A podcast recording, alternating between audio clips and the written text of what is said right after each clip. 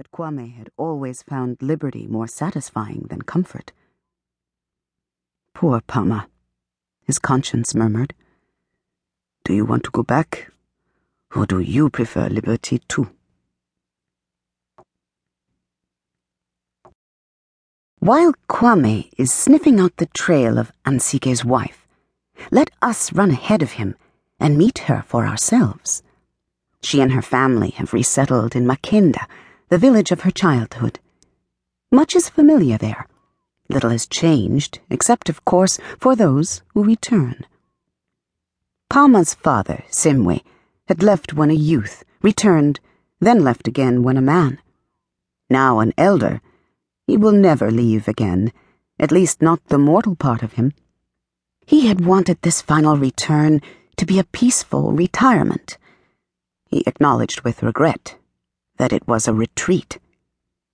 The townhouse in Aria had lost all peace with regular visits from messengers bearing Ansige's variously phrased demands for Paama's return.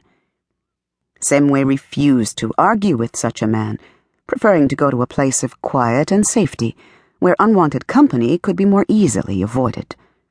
In a town, houses crowd together and everyone is a stranger. But in Makendha, a stranger was anyone who could not claim relation to four generations' worth of bones in the local churchyard.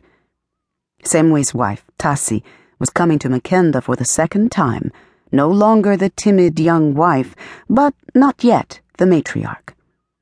She needed grandchildren for that. And how, she murmured, blaming herself, could she get those while her daughters stayed husbandless? She had no hope that Paama's marriage could be salvaged.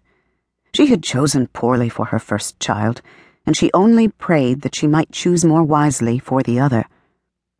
Paama at least had strength and experience to sustain her, but her sister Nela, ten years younger, had only a combination of beauty and self centeredness that both attracted and repelled.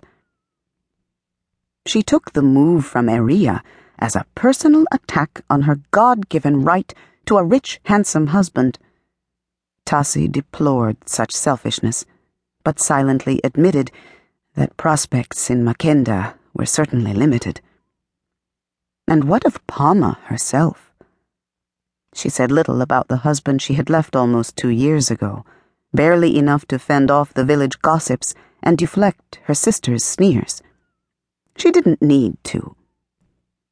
There was something else about Paama that distracted people's attention from any potentially juicy tidbits of her past. She could cook. An inadequate statement.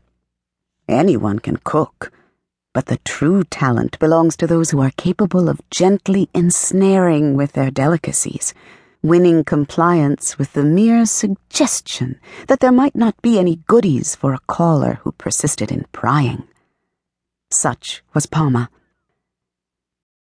She had always had a knack, but the promise had come to full flower through constant practice. It was also a way for her to thank her family. Life, even life without grandchildren and a pair of rich, handsome sons in law, could be sweet when there was a savory stew gently bubbling on the stove, rice with a hint of jasmine steaming in the pot, and honey cakes browning in the oven. Almost cured Semwe's stoically silent worry, Tasi's guilty fretting, and Nela's bitter sighs. Besides, it kept Paama busy enough to ignore the nagging question of how she was going to tell Ansige she was never coming back. She will have to consider that question soon, for efficient Kwame has already traced her whereabouts, and not without a qualm reported to Ansige. And Ansige, in his desperation, will not be sending messages or servants this time. He is coming to speak to her face to face. Is that the one? It is. She is. I don't see it. There was a meaningful silence. It said a lot about what might not be seen by such minor beings as the first speaker.